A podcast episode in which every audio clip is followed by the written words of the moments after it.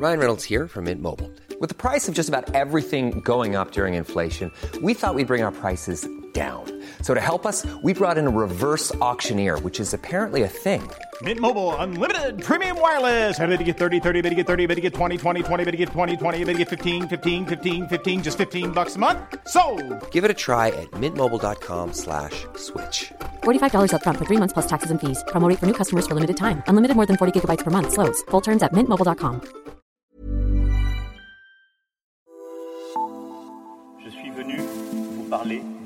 Das ist ein guter Tag für Deutschland und es ist ein guter Tag für Europa. Brexit means Brexit. Du lytter til Parlamentet, Altingets podcast om Europa. Sponsoreret af 3F.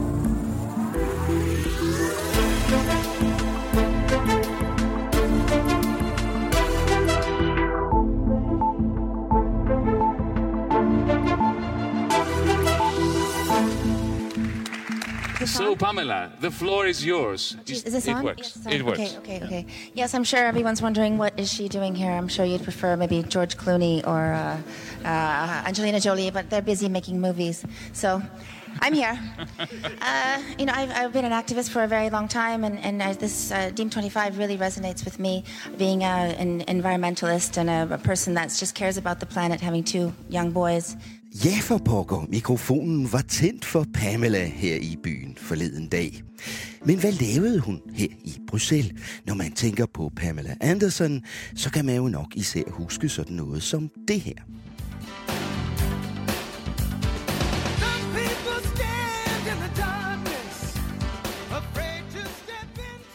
Tilbage i 1990'erne blev Pamela Anderson berømt for tv-serien Baywatch, hvor hun og en flok andre livreddere løb rundt i tætsiddende badetøj og redde mennesker i Malibu og på andre kaliforniske badestrande. Alert af Malibu hedder serien faktisk på fransk. Hun var også i mange år en fast gæst på forsiden af Playboy og den slags blade. Men Anderson kan meget andet end det. Den i dag 51 år gamle amerikansk-kanadiske skuespiller har de sidste 20 år også været politisk aktivist, blandt andet for dyrebeskyttelse og bekæmpelse af fattigdom. Sidste år flyttede Pamela Anderson så til Marseille i Sydfrankrig, og nu har hun engageret sig i europæisk politik. For eksempel ved at støtte den franske græsrodsbevægelse De Gule Veste, som protesterer mod præsident Macrons økonomiske reformer. Det var derfor, hun i mandags pludselig stod på en scene i Bruxelles sammen med Grækenlands tidligere finansminister Yanis Varoufakis og en masse andre politikere, kunstnere og intellektuelle fra mange europæiske lande. De har nemlig lavet en ret speciel pan-europæisk bevægelse, der hedder European Spring. Den skal være et alternativ, og derfor var alternativet fra Danmark selvfølgelig også med.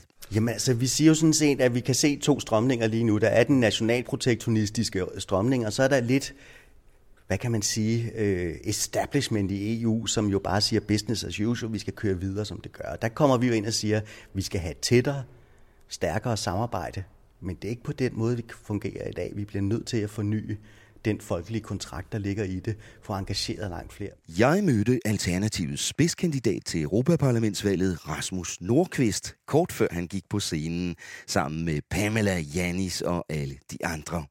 Det kan du høre ham fortælle om lidt senere. Vi skal tale om meget andet i dag også. Selvfølgelig blandt andet den seneste status i slaget om Brexit. Politikerne i det britiske underhus har været igennem en ny serie af afstemninger siden sidste uges EU-topmøde. Og de stemte nej til det hele. Theresa May har tilbudt at gå af, hvis hun får sin aftale vedtaget. Hvor bringer alt det her os hen? Og har det overhovedet nogen indflydelse, at der nu er over 5,9 millioner britter, der har skrevet under på, at de vil have regeringen og underhuset til helt at droppe Brexit? 5,9 millioner, det er alligevel en del. Lidt flere, end der bor i hele Danmark. Lige i dette øjeblik, hvor vi starter den her podcast, er det faktisk helt præcist 5.922.458 underskrifter. Og indsamlingen ruller konstant opad minut for minut. Man kan følge med i real time. Så lad os se, hvor mange der når at skrive under, bare i løbet af den her udsendelse. Jeg tjekker det undervejs. Velkommen til denne uges europæiske podcast. Mit navn er Thomas Lauritsen. Parlamentet er sponsoreret af 3F, fordi Danmark fortjener færre journalistik om EU.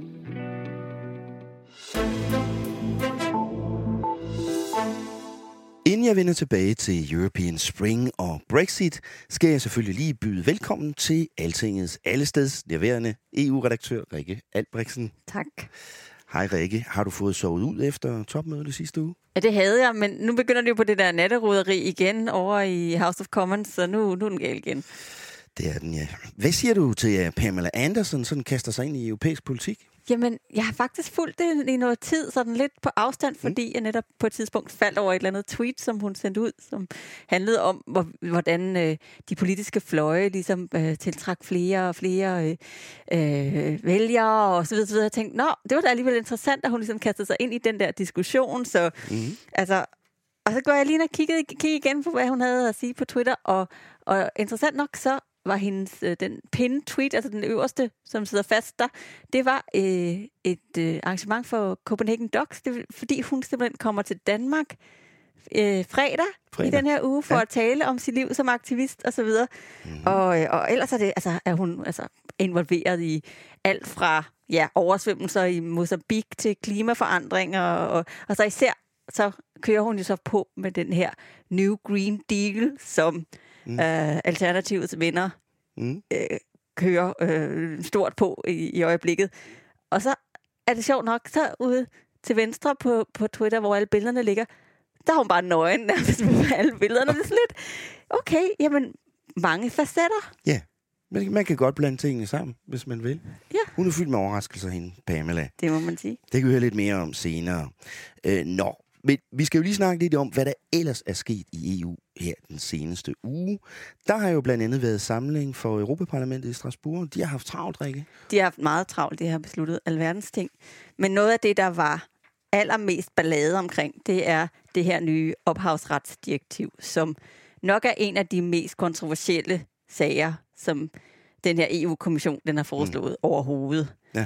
Og det handler jo om, jamen altså, rettigheder på nettet i princippet. På mm. den måde, at, at vi har nogle ophavsretsregler, som, som virker ude i den virkelige verden, men de har ikke rigtig fungeret øh, ude på internettet, så har været lidt det vilde vesten. Og derfor så har man så forsøgt at hive ophavsretsreglerne ind i internet-æraen, og mm. så lave nogle regler for, jamen okay, hvad, hvad må man derude, ikke?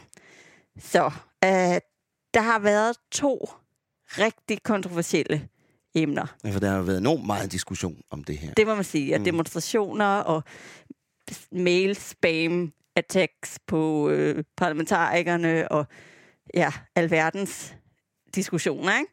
Men der, hvor altså det, der ligesom stod tilbage som de to store anstødsten, det var på den ene side, altså så snakkede man om brugen af øh, hvad kan man sige, henvisninger til til nyhedshistorier øh, og, og det lige på, på internettet, som fejlagtigt var endt med at have fået betegnelsen en, en link-tag, som om at man skulle ud og sætte en skat på, hver gang man brugte et hyperlink på internettet. Det ville mm. jo være dyrt hurtigt. Det ville blive dyrt, ja. Øhm, men det, det i virkeligheden gør, det er, at, øh, at store organisationer, som for eksempel Google, som har Google News, ville skulle betale for at lægge et uddrag af nogle andres artikler, for eksempel hvis du og jeg havde skrevet et eller andet, mm. øh, at de så ville skulle komme med en eller anden form for betaling for det.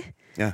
Problemet er bare lidt, at de, de stadigvæk, på trods af, at nu er de her regler faktisk øh, vedtaget, at øh, man ikke er helt sikker på, hvad, hvad mener man egentlig, når man taler om uddrag. For, hvor stort øh, er det, hvor mange, altså, hvor mange ord må man tage med, mm. øh, og så videre, så videre. Så det var ligesom den ene del af det, øh, som har været meget kontroversiel. Og så var der den anden, som er det, der virkelig, virkelig har, har grebet befolkningerne, kan man sige. Og det handler om, at, øh, at der ligesom har været et forsøg på at, øh, altså at komme det problem i møde, der hedder, at indtil videre, der har platformene, de store IT-giganter, mm. på en eller anden måde sluppet for at tage ansvaret, når brugerne de lagde øh, altså beskyttede værker op på internettet. Musik for eksempel, eller Ja, film altså eller de, sådan noget. det, det er på mange måder så, selvom, altså, selvom det selvfølgelig var ulovligt, så er det på en eller anden måde lykkedes dem at kunne vaske hænderne en lille smule rene omkring det her og sige, jamen vi kan jo ikke styre, hvad brugerne hvad Mm. mm. gør og så videre. Mm. Og hvor man nu går ind og lægger mere ansvaret på, øh, at, der, at, at, at, at, øh, at de her platforme skal sikre, at, øh, at det her ophavsretsbeskyttede materiale, at der er øh, for eksempel nogle aftaler med licens, øh, eller om- man, Ja. man laver en licensaftale med, med rettighedsindehaverne, Mm. øh, sådan at, at der ligesom bliver mm. En betaling, ja. hvis der bliver lagt noget op. Ja. Ikke? Men det lyder da meget fornuftigt og fair. Hvad, hvad er kritikken af det? Kritikken er jo så, at hvis de ligesom, øhm, at der er en frygt for i virkeligheden, hvordan man kommer til at kontrollere det her. Ja. Fordi man har jo, øh, øh, det, det er svært ligesom at, at holde styr på, hvad mange millioner brugere på for eksempel YouTube eller Facebook, mm. eller hvor det nu er, Mm. man vil lægge noget op, hvad de alle sammen laver øh, Mm. på samme tid. Mm. Så det vil sige, at der har, der, har diskussionen meget gået på, om, om, om der måske så vil blive lavet nogle, øh, det man kalder for upload-filtre, som øh, kan genkende dig, øh, digitalt Mm. et stykke øh, ophavsretsbeskyttet Nogle, nogle automatiske mekanismer, der opdager Ja, ja, tingene. præcis. Ja. Men det er så spørgsmålet, hvor, altså, hvor, hvor finmasket og grovmasket de her, ligesom, Ja. øh, de her filtre, hvis det er det, man ender med at bruge. Der er ikke noget i reglerne, der siger, at det skal være det der slags filter. Det er bare svært at forestille sig, hvordan man ellers skal kontrollere, Mm. hvad det er, der bliver lagt op. Ja. Hvordan Øhm. kunne det være et problem, Rikke, for eksempel for, for mig? Hvad kunne der ske for mig? Jamen altså, det, der det der sådan ligesom har været eksemplet, det var, hvis du nu øh, for eksempel var ude til en eller anden demonstration, og, og du lavede en video, og Mm. øh, måske et interview med nogen, men i baggrunden kører der et eller andet musiknummer med Beyoncé, og der hvor du så uploader din flotte video til, de har ikke nogen aftale med Beyoncé. Ja. Bliver den så stoppet på vejen? Bliver den så blokeret, fordi at man kan høre den musik? Ja, præcis. Ikke? Har du så ikke længere rettigheden til den? Og det, man har også haft- diskussionen om, hvorvidt det ville gælde, hvis man lavede en flot video inden fra et stadion, hvor der var en fodboldkamp i gang, hvor Mm. nogen, der, som også ja. jo, er, altså, er, hvor, som tv-stationerne har en rettighed, har rettighed til, og så Ja. videre. Ikke? Ja. Så det her er altså på den måde Ja. blevet meget konkret ja. øh, set fra dem, Ja. der var imod, som en trussel mod altså ytringsfriheden og internettet, som vi kender det i dag, og så videre, og så videre, og så videre. Man har også diskuteret de her memes, altså sjove billeder eller små klip fra, fra, øh, fra film og tv øh, Mm. mm. med, med kendte mennesker, med sjove tekster henover. Ja. Fordi selvom man specifikt i de her regler undtager satire og paudier og så videre, så er det måske svært for, altså hvis nu man lægger, altså hvis der kommer sådan nogle filtre eller noget lignende, at sådan genkende, jamen, hvornår er noget for sjov, og hvornår er noget satire, og hvornår øhm, Ja. er det misbrug andres Ja. Arbejde, ikke? Ja, software eller algoritmer eller computer har ikke humor. Nej, det er det. Så øh, Så det er ligesom to verdenssyn, der støder sammen her, kan man sige. Ikke? mm-hmm. Ytringsfrihed på den ene side og ophavsret på, på den anden side. Ja, og det sjove er jo, at normalt, når man er der i processen, hvor det her forslag er lige nu, der, der er det klappet af. Fordi i virkeligheden er der jo indgået en aftale mellem de to lovgivere, altså mellem ministerrådet på den ene side og med parlamentarikerne på den anden. Og de her aftaler, så skal så i virkeligheden bare blåstemples, og det plejer det sådan set at gå forholdsvis altså fredeligt. Men det har det bare ikke gjort den her gang. Der var spænding til det sidste om, hvorvidt det ville gå igennem. Og der var også et forslag øh, på bordet om, at man simpelthen åbnede aftalen op igen, så man kunne stemme om de her artikler, som handler om de her kontroversielle ting. Og det blev forkastet, men kun med en håndfuld stemmer, så det var virkelig, virkelig tæt. Mm. Um, og så var det kun, da det ligesom var faret bordet, at man så tog den ind i afstemning, og så blev det så stemt igennem med, med noget bredere Mm. flertal. Så, så nu, er, nu er det sådan set klappet og klart. Er det helt færdigt nu? Det mangler lige ministernes aller, aller, aller sidste grønne lys, men det burde også være klart, fordi at EU-ambassadørerne har allerede på deres landes vegne Mm. øh, sagt ja, så medmindre der, de er gået totalt rogue, øh, så Ja. det vil være meget, meget, meget usædvanligt, vil jeg så sige. Ved vi, hvornår ministerne skal Øh, nej, jeg ved det? ikke. Okay.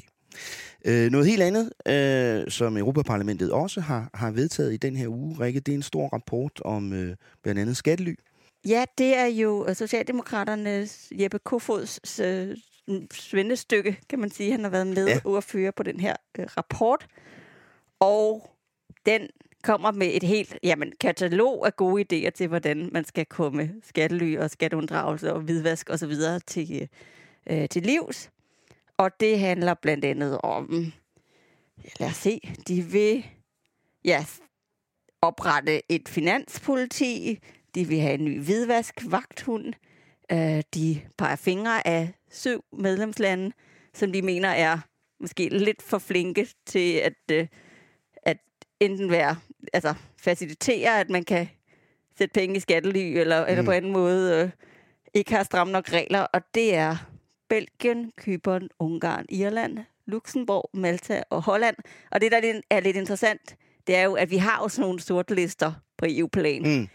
Men der, kan man, der må man ikke sætte EU-landen på, de hvilket, ikke EU-landene. hvilket ja. har været ja. noget af en anstødsten for mange. Ja, det synes Europaparlamentet altså, at man skal. De synes i hvert fald, at de her de skulle have øh, et ordentligt gok i nøden. Mm-hmm. Um, men Danmark går heller ikke fri. Altså, vi får, vi får et rap over nallerne for at stille os imod, at man kan lave en skat på digital giganter. Det er os og, og finnerne, irerne og svenskerne, som bliver hængt ud for det. Og så får vi selvfølgelig også en flot øh, behandling i forhold til, til Danske Bank-sagen. Ja, det kan man forestille sig. Ja, det, den er de heller ikke... Øh, den synes de heller ikke er særlig ja. flot. Hvad skal det her katalog så nu? Det handler jo i første omgang bare om, hvad Europaparlamentet godt kunne tænke sig. Ja, men altså man kan sige, at det de gør, det er, at de sætter fingeren på nogle af de steder, hvor det ikke står så flot til øh, på EU-plan. Ikke? Mm. Og så kommer de jo som en ønskeliste, som man øh, sender over til EU-kommissionen. Så og det bliver så nok den næste EU-kommission, kan man forestille ja. sig, fordi der mm. er ikke så langt tilbage af den, den siddende kommissions mm. Men at det her så ting, som... Kunne inspirere man, til at komme ja, med man siger, okay, forslag. det her har et overvældende flertal af øh, parlamentarikerne sagt, at de stiller sig bag. Værsgo at bære det videre ind i den politiske proces og lave nogle forslag for os. Mm. Um, så det, det er ligesom det, der er pointen med det. Parlamentet nåede også andre ting i den her uge. Jeg læste et eller andet sted, Rikke, at uh, der er nogen, der siger, at parlamentet har besluttet at afskaffe sommertiden. Øh, jamen altså... Det, lyder lidt vildt, hvad? har de virkelig det? Jamen, de har i hvert fald uh, besluttet at, at, at afskaffe skiftet mellem sommer og, og vintertid, eller mm. normaltid, som man kalder det. Problemet er bare, at det kan de ikke gøre alene. Uh, de mangler ligesom den anden uh, del af den todelte EU-lovmaskine, som hedder ministerne. Regeringerne, selvfølgelig. Og de er, de er ikke så hurtige på den her sag, fordi det er faktisk, selvom det er egentlig på, på papiret et meget simpelt spørgsmål, synes vi, at vi skal holde op med at stille på klokken. Mm. Øhm, så har det en masse ballade indbygget, fordi at det EU-kommissionen i sit oprindelige forslag øh, siger, det er, så skal vi bare lade det være op til landene selv at bestemme, om de vil have evig sommer eller evig vintertid. Mm. Og Problemet med det er jo, at det kan så skabe det her kludetæppe hele vejen ned gennem Jamen, det skulle jeg lige til at sige, Rikke. Altså, så når man rejser på tværs gennem den europæiske union, så kan det være, at man skal skifte tid øh, hver eneste gang. Det er det ikke, hvis der ikke ligesom kommer en eller anden form for koordinering. Det var vel ikke lige meningen? Nej, og man kan sige, at ministerne, de har ligesom de har fået det her forslag, og så har de sagt, det, det her det bliver noget værre råd. Og så har de sådan set faktisk lidt lagt den i, i, øh, i, i fryseboksen øh, for nu. Og det ser ikke ud, som om de kommer til at se på det før tidligst til der er et ministerrådsmøde. Det er så EU's transportminister, der, der beslutter det her. Ja, det er sjovt nok. Øhm, at, at, det, at det kommer der i juni, så det bliver, det bliver aller, aller tidligst til juni, at de kigger på det. Og på det, det, det tidspunkt, der er dette parlament jo opløst, mm. og man venter på, hvem det så er, der øh, mm. skal samle handsken op øh, blandt de nyvalgte. Så det her, det er skudt ud mm. på den Men lange, lange Det, bane. som parlamentet foreslår, det er, at, at landene øh, selv bestemmer, selvfølgelig, som kommissionen også foreslog, og skiftet skal ske i 2021. Ja. Og det vil sige, at øh, man stiller alle sammen sidste gang på klokken om foråret. Og så dem, der ikke er tilfredse med evig sommertid, de kan så stille ugerne Øhm, skal jeg jo tænke Pas nu på. Uha, det er indviklet det her. Og det er slet ikke afgjort endnu, kan vi forstå. Okay, nu er det blevet tid til at se på denne uges meritter i sagaen om Brexit. Vi begynder med et par ord fra en ældre dame, der har taget initiativ til en meget populær underskriftsindsamling på det britiske parlaments hjemmeside. Well, the government ignored us. They didn't have any discussion with Le- with Remainers, uh, and I'm afraid, you know, with a referendum, this is what happens because it's not really very democratic. It's majoritarian. You know, the majority wins. It's ruled by the majority for the majority and sod the minority. Whereas, you know, true democracy includes everybody's opinion. Sort the minority. Skide være med alle de andre, hvis de ikke har flertal. Det er, hvad Margaret Georgiadou mener om folkeafstemninger. De er ikke rigtig demokratiske, mener hun. Heller ikke den folkeafstemning, der sendte Storbritannien mod EU's exit den 23. juni 2016. Derfor startede denne her 77-årige pensionerede lærer en officiel underskriftsindsamling, en såkaldt petition, hvor borgerne på det britiske parlaments internetsite kan klikke sig ind og skrive under på, at Storbritannien alligevel ikke skal melde sig ud af EU. Det er ikke i sig selv usædvanligt. Den slags petitions er der masser af. Og reglen er, at det britiske underhus tager en debat om emnet, hvis der er over 100.000 underskrifter.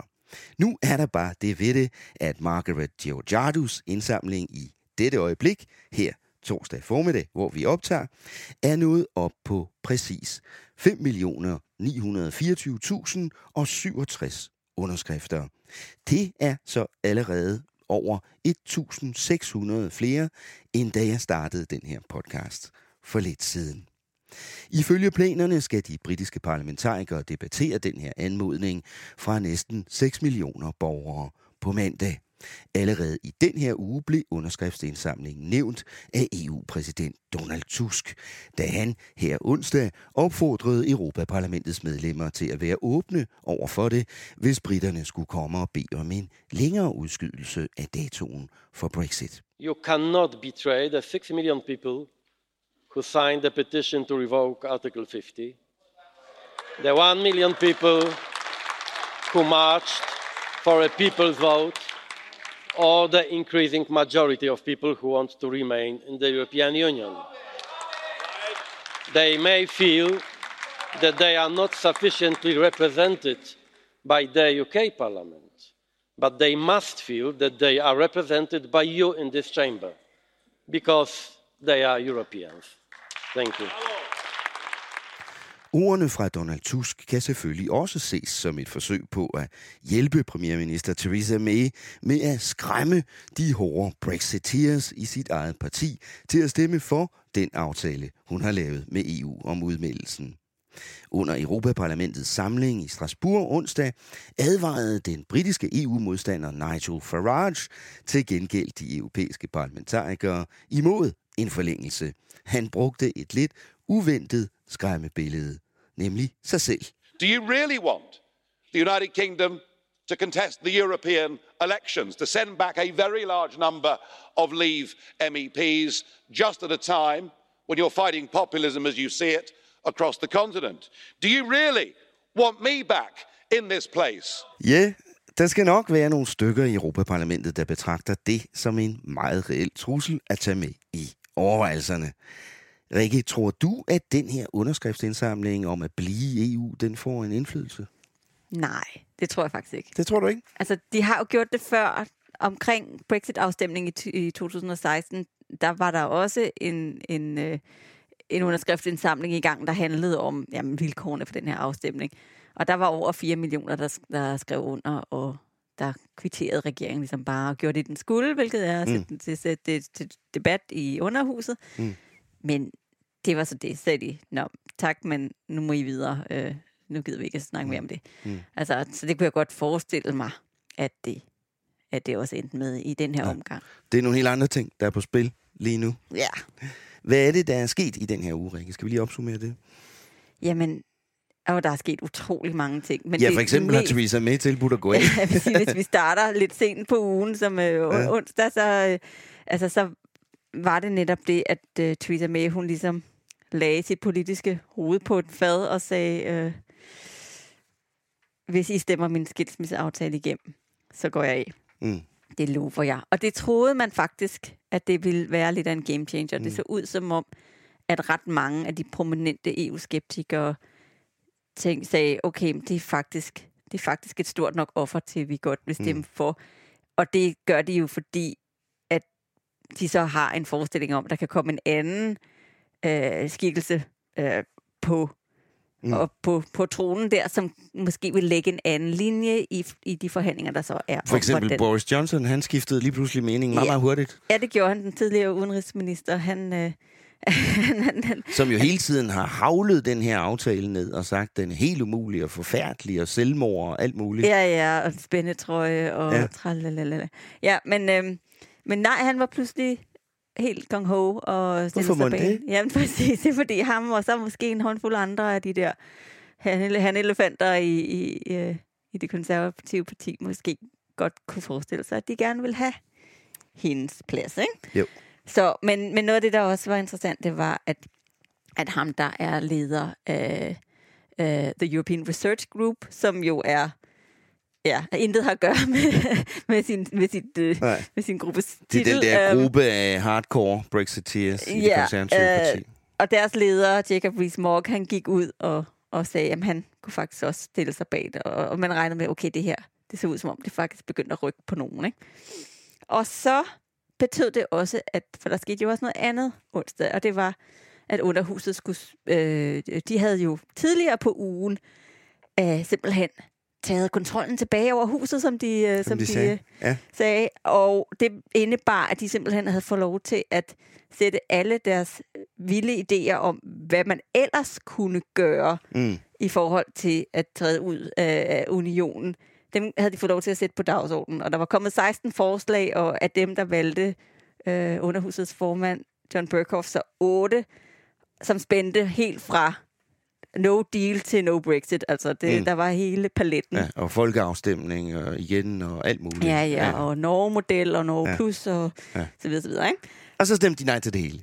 Ja, men, men det, der, der var interessant ved det, var jo så, at fordi hun ligesom lovede med at hun ville gå af, så tog det lidt gassen af ballonen i forhold til det der, de der afstemninger. For hvis hun får sin aftale igennem, så bliver det sådan lidt, for de er jo bare sådan nogle indikative øh, afstemninger, som mm. bare skulle give sådan en pejlemærke af, hvor, men hvor lå huset, hvor ligger der et flertal i det her hus, ikke? Øhm, og altså, men der, der tog man, det var jo faktisk ikke så vigtigt, hvis hun kunne få sin aftale mm. igennem.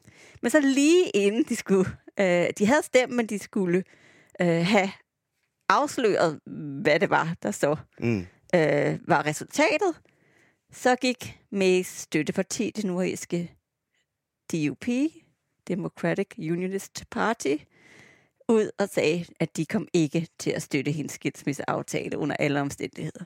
Og det er problem af flere årsager. Hvorfor er det så vigtigt, hvad 10 nordier mener? Præcis, der er Hva? kun 10 af dem, men alligevel så ja. fylder de rigtig, rigtig meget. Og det ene er jo, at jamen altså, hun er med sidder i en minoritetsregering. Mm. Deraf behovet for et støtteparti. Mm. Og de har en meget lille maven i forvejen. Så det vil sige, at de har, altså, de har brug for alle dem, som, øh, som de overhovedet kan, kan få med. Og det andet er, at altså, konservative, det konservative parti hedder jo faktisk retteligt Conservative and Unionist Party. Det vil sige, at altså, det er ligesom bygget op om den her sådan forståelse af det forenede kongerige, mm. altså, som jo er Storbritannien og Nordirland, at det er en enhed og helligt og så videre, så videre.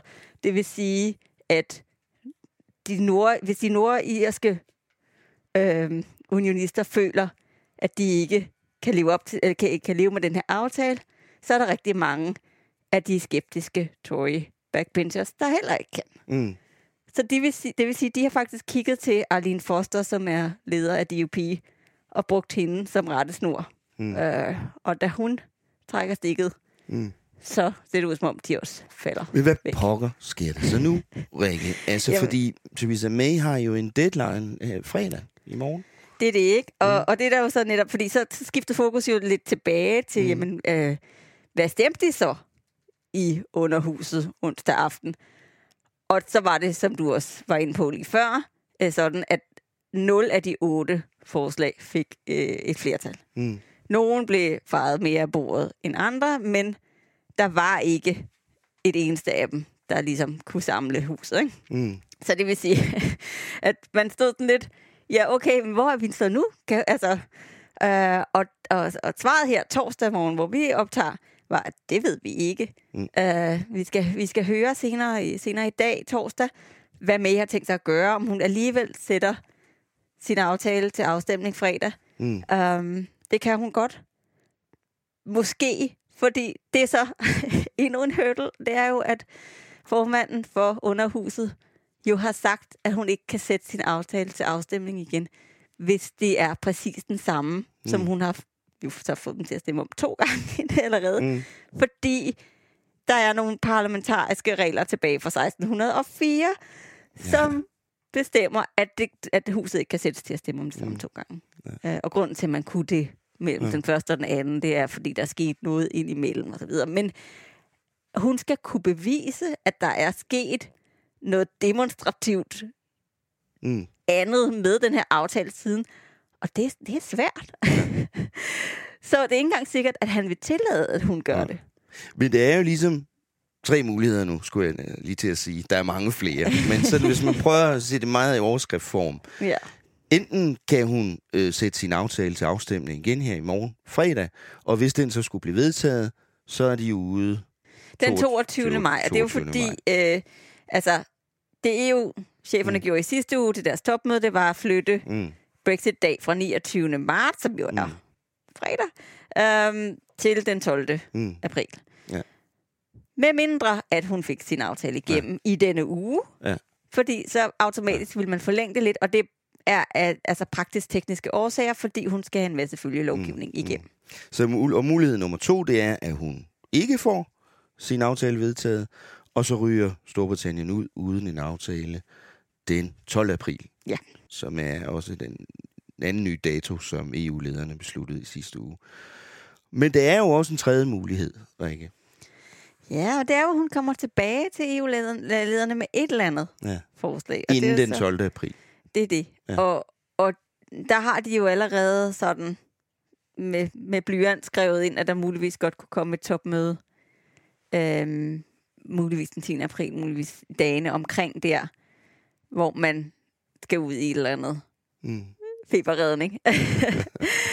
Men det kommer an på, det kommer helt an på, hvad det er, de faktisk beslutter sig for mm. i underhuset. Ja. Så, og det, der sker øh, på mandag, udover at de skal diskutere den her den her underskriftsindsamling, som jeg ikke har, øh, sætter mm. min store øh, lid til, kommer det til at løse noget som helst, um, så er det så får de faktisk en anden chance for det der med at uh, take back control. De har uh, uh, uh, muligheden for igen at sætte uh, forslag til afstemning. Og spørgsmålet er så bare, om man kan forvente, at der sker noget andet, end der sker, der skete onsdag, hvor man ligesom bare konstaterede, okay, der er ingen af de her aftaler, der, eller der er ingen af de her forslag, der faktisk mm. øh, kan lede til, til et flertal. Um, og der, jamen, altså det, det, der er det, at det må de så finde mm. ud af. så, så, her, så her, hvor vi er øh, stort set på den dato, hvor det var meningen, Storbritannien skulle have trådt ud, ved vi stadigvæk ikke, om de træder ud 12. april, 22. maj, eller endnu senere, eller slet ikke. Nej. tak til dig, Rikke. Vi tales ved til sidst i podcasten for at høre lidt om næste uge. Nu skal vi møde en bevægelse, der også er kritisk over for EU, men på en helt anden måde end de konservative britiske modstandere. De kalder sig europæisk forår. De er venstreorienterede, og de vil ikke af med den europæiske union. De vil lave den om.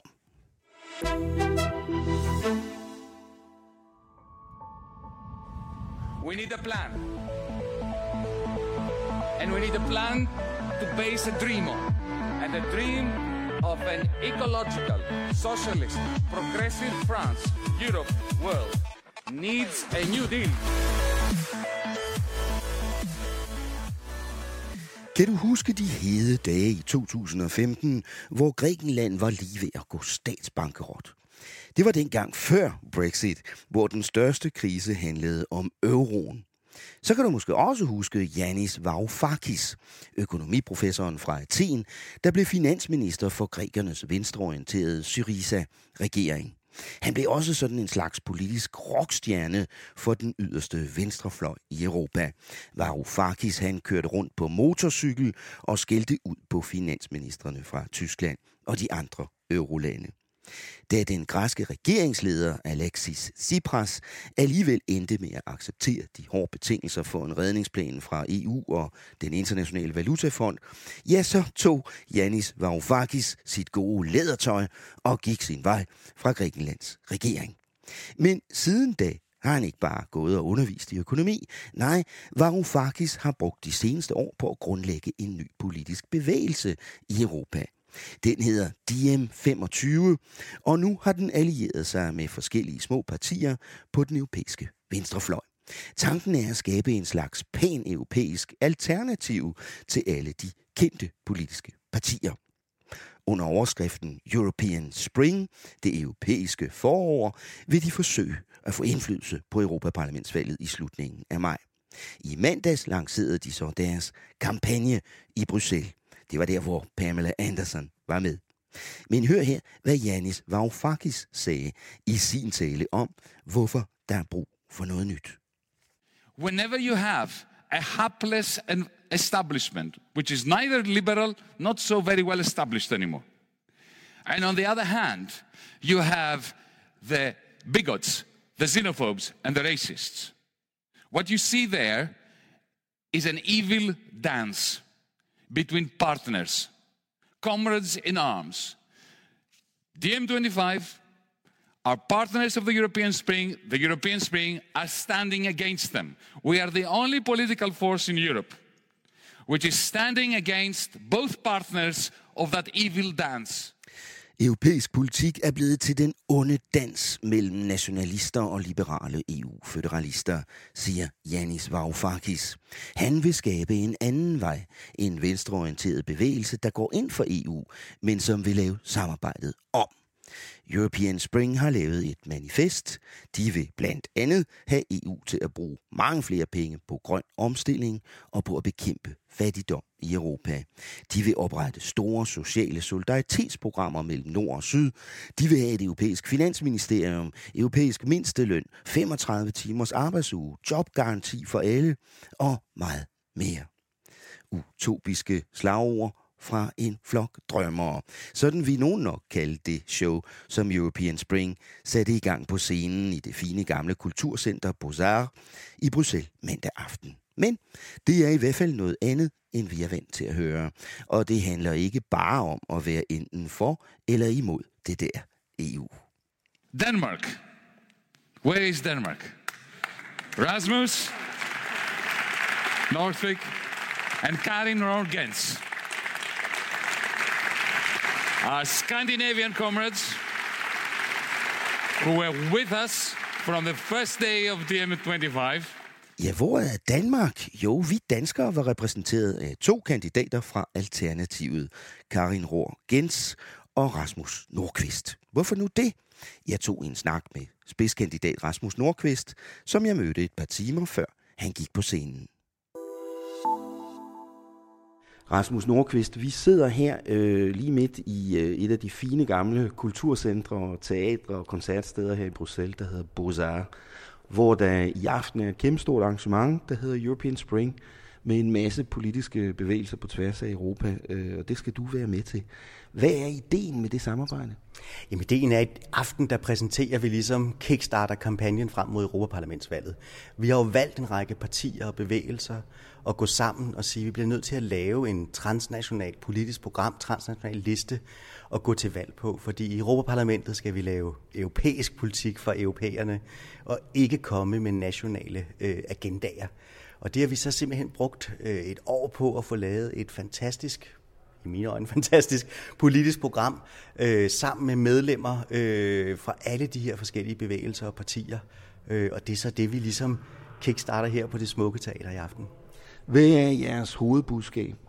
Hovedbudskabet er, at vi bliver nødt til at svare på de udfordringer, vi har i Europa. Hvis ikke vi gør noget ved klimakrisen, ved de sociale udfordringer, fattigdom osv., så kommer vi til at opleve en desintegration af Europa. Og derfor har vi lavet et program, som faktisk kan rulles ud i morgen inden for de traktater, vi kender, hvor vi vil rejse 500 milliarder euro om året til grøn omstilling, for det skal der til. Og det vil vi gøre uden at udskrive skatter, afgifter, det er igennem øh, grønne obligationer, vi vil rejse det. Vi svarer også på, hvordan er det, vi kan gøre noget i forhold til fattigdom, hvordan er det, vi kan sammen løse de udfordringer, vi har. Så det er egentlig et program, der tager dybt alvorligt, at vi er europæere, og vi skal løse tingene sammen. Det her med transnationale lister var jo et forslag, der kom på bordet sådan, som en overordnet idé, og det blev ikke til noget endnu. Hvorfor gør I det så alligevel? Fordi vi synes, det var en drøngod idé. Netop igen, fordi det er europæisk politik for europæer, vi laver. Øh, det blev så ikke til noget i den her omgang, men vi har kigget på en anden og sagt, vi gør det alligevel. Vi går sammen om det her. Vi har lavet et program og går til valg sammen, og det er jo det, der er unikt. Det er jo, at vi ikke har hver vores lille nationale agenda. Nej, vi har et fælles politisk program. Mm-hmm. Øh, en af bagmændene her er jo den tidligere græske finansminister Yanis Varoufakis, øh, og så er der sådan en række øh, rød-grønne bevægelser eller partier, kan man sige, fra forskellige lande, fra Frankrig, Portugal, Polen osv. Øh, hvordan gør man i praksis det at føre kampagne sammen? Jamen for det første er der jo i nogle lande, altså Janis er, er opstillet i Tyskland, øh, selvom han er tidligere græsk finansminister. Og selvom han ikke taler tysk, har jeg hørt. Ja. Øh, der er en, en, øh, en, et medlem af Rasem fra Polen, der også er opstillet i Tyskland og så videre. Vi gør det på, på kryds og tværs. Og så støtter og hjælper vi hinanden med kampagne. Vi skal også øh, rundt og, og give hinanden hånd i forhold til kampagnen øh, for at understøtte det her budskab om, at vi gør det her sammen. Øh, Øh, det er ikke noget, vi kan ikke løse de udfordringer, vi står med, øh, hvis vi kun har den nationale hat på, der bliver vi nødt til at have, have fællesskabets hat på, og derfor så gør vi det her sammen. Det er også derfor, vi, vi ligesom siger i aften på det her smukke teater, jamen der er alle stemmerne fra, fra alle de forskellige bevægelser til stede, og øh, en række venner udefra, øh, som kommer og øh, fremlægger det her program. En af vennerne udefra i aften, det er skuespillerinde Pamela Andersen. Også en af de ting, der er sådan lidt overraskende, man kan sige. Hvad, hvad laver hun her? Jamen, hun støtter op omkring projektet, om at vi får gjort noget ved de udfordringer, vi står med. Øh, og derfor har hun jo også været øh, Tyskland og Østrig og, bakket op omkring kampagnen. Øh, og i aften er hun med her på scenen i, i øh, Bruxelles. Og det er jo fantastisk netop at have de her aktiviststemmer øh, til stede også øh, Øh, at det er, altså vi tror på, at politik det er noget, der bliver skabt i hele samfundet. Det er ikke kun i institutioner, øh, ligesom vi jo også har sagt fra Alternativets side. Det handler om, at vi egentlig laver de politiske forandringer i hele samfundet, der skal til. Og der er aktivister et vigtigt, et vigtigt øh, emne også. Hvis man nu skal være Jones advokat her, så kunne man sige, at mange af de her bevægelser, der er involveret her, partier, er ret ukendte, og vil i hvert fald være det for de fleste mennesker i Danmark, tror jeg. Øh, er, er der overhovedet nogen, der vil opdage, at I gør det her? Ja, det håber jeg jo. altså, nu har jeg opdaget det, for eksempel. Det håber jeg jo den grad. Jeg er jo allerede ude sammen med de andre kandidater fra, fra, øh, fra Danmark og øh, hvad, debatter og så videre. Jeg oplever en enorm stor nysgerrighed, fordi det er jo en ny tilgang til det at sige, det handler ikke om, hvad er der i det her for os? Nej, det handler om, hvad er det i det her for alle øh, europæere? Og det er en anden tilgang til det, som jeg faktisk oplever en enorm stor nysgerrighed om. Og alt nyt skal jo starte et sted, og nu kickstarter vi det her trods alt også med nogle, med nogle øh, stærke politiske profiler fra tværs af Europa. Øh, Benoît Hamon fra Frankrig, tidligere kandidat til, til øh, præsidentkandidat der. Janis er med, Rui fra, fra Portugal, der har siddet i parlamentet tidligere fra, fra det grønne parti Livre. Øh, og så øh, og selv fra Alternativet også, som trods alt er der nogle danskere, der er begyndt at lægge mærke til at eksistere. ja, ja, sådan var det heller ikke mener. nu øh, Janis Varoufakis der, øh, vil han øh, opføre sig som om, at han er spidsenkandidat, altså en del af det her race om topposterne øh, til ny kommissionsformand for eksempel? Jamen, han er sådan set vores spidsenkandidat øh, fra European Springs side. Øh, vi så jo allerhelst faktisk, at der var valg til de poster, også direkte blandt europæerne. Mm. Øh, så der kom en mere direkte demokratisk stemme i, i kommissionen. Øh, og indtil da, der spiller vi jo med på de øh, regler, inden for de regler, der er. Derfor har vi Janis som, som spidskandidat til... Men hvordan kan han få plads i de debatter og, og sådan noget, der kommer, når I jo ikke er et, et, en europæisk partifamilie sådan officielt? Det må vi jo så kæmpe for, at der kommer til steder, så ellers må vi jo tage debatterne på andre måder også. Øh, det er klart, når man starter, og det har jeg jo selv prøvet med, med Alternativet i 15, når man starter udefra, så er det tit nogle andre regler, man må spille efter, end når man er inde mm. i systemet. Og det gør vi med glæde. Nu laver vi et, et stort event her i aften, som jo også bliver bragt på, på, på sociale medier, streamet osv. Øh, og det er jo også en måde at kommunikere på og sige, hvad det er, vi gerne vil øh, politisk og fortælle europæerne om de svar, vi kommer med. Mm. Nu er du jo selv efterhånden blevet en, en, en ret kendt politiker i Danmark, men da vi for nylig på Altinget for nogle uger siden lavede sådan en slags meningsmåling over hvad skal man sige, genkendelighedsgraden af de forskellige spidskandidater, der lå du øh, faktisk helt i bunden. Jeg er ked af at sige det, Rasmus. hvad kan du gøre ved det? Jamen, altså, jeg knokler for at gøre folk opmærksom på den politik, vi går til valg på, Alternativet sammen med European Spring. Øh, og det er klart, at der er mange, der siger sådan, gud, vi vidste ikke lige, hvad det var, jeres e EU-politik var i Alternativet. Og vi er jo stadigvæk et nyt parti, så det er sådan lidt sjovt. I den her sammenhæng, der bliver vi set som de erfarne, mm. øh, fordi vi sidder i Folketinget allerede og har den erfaring med opstarten der. Men det er klart, at vi skal ud og fortælle det til danskerne. Derfor er både mig og resten af holdet, øh, der er opstillet i, i Danmark, vi øh, knokler rundt for at komme ud og udbrede øh, det budskab, vi har. Og det håber jeg selvfølgelig så, at øh, når I laver en måling, øh, eller når valget bliver, når krydset bliver sat, at det så ser fuldstændig anderledes ud end sådan en måling. Øh, fordi heldigvis var der jo mange, der heller ikke havde besluttet sig omkring noget som helst, eller ikke rigtig kunne udtale sig om det. Og det må jeg jo så få overbevist. to måneder er lang tid i politik. Det er rigtig lang tid. Jeg skal nok gøre mit bedste. Lige et spørgsmål til allersidst. Øh, den her European Spring-bevægelse, er det en bevægelse, der er EU-ivrig eller EU-skeptisk, eller giver det overhovedet ikke nogen mening at forsøge at placere den der?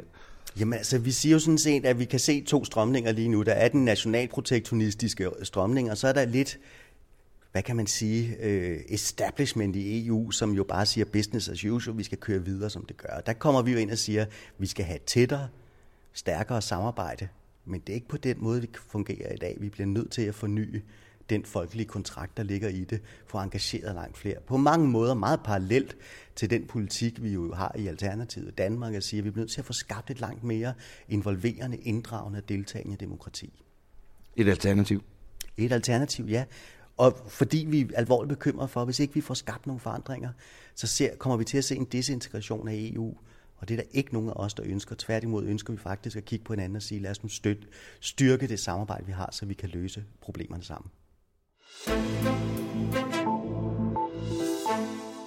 Tak til Rasmus Nordqvist, spidskandidat for Alternativet ved det danske valg til Europaparlamentet 26. maj. Og altså også en forkæmper for det lidt anderledes europæiske partisamarbejde, der kalder sig European Spring. Så er det blevet tid til at se lidt fremad på kalenderen og tale med dig igen, Rikke Albrechtsen. Hvad sker der i næste uge? Jamen, som, så, som sagt, så så fortsætter Brexit-cirkuset jo formodentlig. Vi ved jo faktisk ikke. Det kan jo også godt være, at øh, May, hun har fået stemt sin aftale igennem øh, fredag, og så er der jo nærmest, øh, så ved jeg ikke, hvor meget der er snak om. Men øh, mm. hvis ikke, så tager de jo så netop fat i både debatter og... Øh, Petition og det hele. Og ja, og nye forslag fra underhuset og almindelig neglebideri og bideri omkring, jamen altså, hvad, hvad, hvad, gør vi hvad gør vi dog nu? Ja. Så, men Derudover så... Så er der er nogle der, ministre, der skal til Rumænien. De skal, der, der er to sæt, øh, hvad kan man sige, studieture til, til Bukarest. Det ene er for energiministerne, og det andet er for øh, økonomi- og finansministerne. Og så holder øh, Europaparlamentet det, de kalder for mini-plenar i, i. Bruxelles. Mm. Det er det, når de, ja, når de mm. ikke er i, i Strasbourg, um, så holder de jo til her, hvor vi optager lige nu mm. faktisk.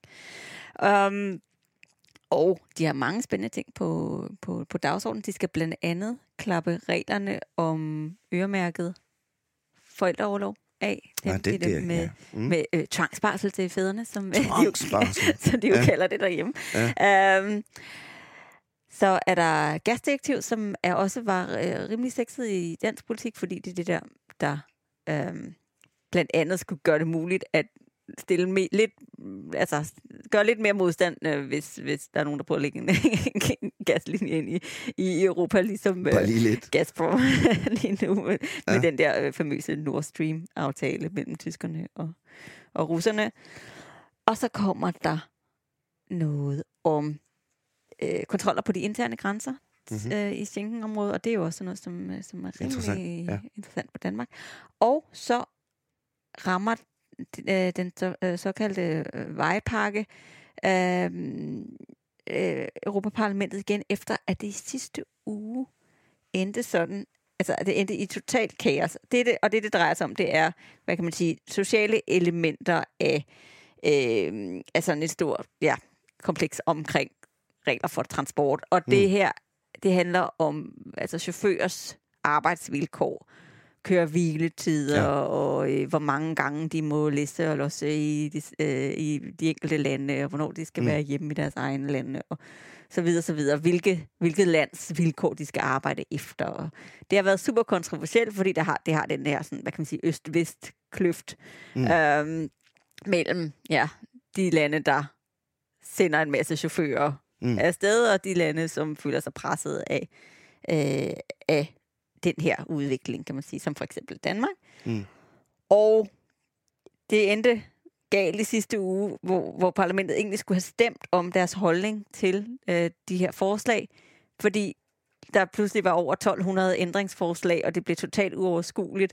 Um, så derfor så valgte parlamentets ledelse simpelthen at sende det tilbage til transportudvalget og sige, mm. øh, kig lige på det her en gang til, så vi andre ligesom kan være med øh, og få, få se, om du kan- I kan få det gjort en lille smule mere overskueligt og forståeligt. Og det Så skal det bliver også i næste uge. transportudvalget så se, om de kan gøre. Men den, det ser ud som om, den, den har rimelig svære vilkår, mm. fordi også fordi vi er jo meget, meget tæt på øh, det her famøse lovgivningsvindue, øh, at det klapper i, mm. fordi at, at altså, parlamentet simpelthen ikke... Øh, altså, Mm. øh, altså, de går jo ligesom i dvale efter... Øh, altså der i midten af, af april, efter den 18. april, fordi at de går i valgkamp. Ikke? Så, så det ser ud som om, den her, den, den, mm. det er sgu ikke sikkert, at de når at få klappet den af. De får også fint besøg fra Sverige. Det gør de. Stefan Löfven, statsminister, kommer på besøg og taler om sin vision for Europa. Mm. Øh, og det er altså onsdag torsdag i næste uge, at der er minisamling for Europaparlamentet her i Bruxelles. Rikke, du gider jo ikke, når jeg snakker om NATO. Nej, det er kedeligt. Det synes du ikke. Så siger du, det er jo en EU-podcast. Hvorfor skal du så snakke om NATO? Men jeg synes, at det er en Europa-podcast, og øh, synes jeg altså også, at øh, Forsvarsalliancen NATO er, er vigtig. Fair så nok. jeg vil lige nævne, at på torsdag i næste uge, den 4. april, der fylder NATO simpelthen 70 år. Og det bliver markeret på alle mulige måder, blandt andet med et øh, udenrigsministermøde, som ikke foregår her i byen, men som foregår i Washington D.C. i dagens anledning. Er det okay, Rikke? Det øh, styrer du helt selv. tak skal du have. Vi ses i næste uge. Det gør vi. Det var så alt, hvad vi havde til dig i den her uge. Næsten. For jeg lovede jo at vende tilbage til underskriftsindsamlingen i Storbritannien her til sidst også. Lad mig se. Lige nu er der 5.924.518 britter, der har skrevet under på, at de ikke vil have Storbritannien til at forlade EU alligevel. Da vi startede udsendelsen for lidt siden, der var tallet jo 5.922.458. Så bare siden vi begyndte at optage den her udsendelse, er der altså over 2.000 mennesker, der har skrevet under på, at de vil blive i den europæiske union. Du kan selv gå ind på det britiske parlaments site og se, hvordan tallet udvikler sig minut for minut. Bare søg på Petition Revoke Article 50. Det er nemt nok at finde, og det er ret fascinerende at se på, uanset hvad man måtte mene om Brexit og EU og alt muligt andet. Med det vil jeg slutte af for i dag. Tak fordi du lyttede med. Der er masser af andet godt om EU, Europaparlamentet og alskens politik i øvrigt på altinget.dk. Vores podcast er sponsoreret af 3F, og den er produceret med mediestøtte fra Europaparlamentet. Men Altinget har det fulde ansvar for programmets indhold. Ansvarshavende redaktør er Jakob Nielsen. Producer er Henrik Axel Bugter. Mit navn er Thomas Lauritsen, og jeg havde vores EU-redaktør Rikke Albrechtsen med i studiet. Tak for i dag. Lyt med igen næste uge her i Parlamentet, hvor Altinget taler om Europa.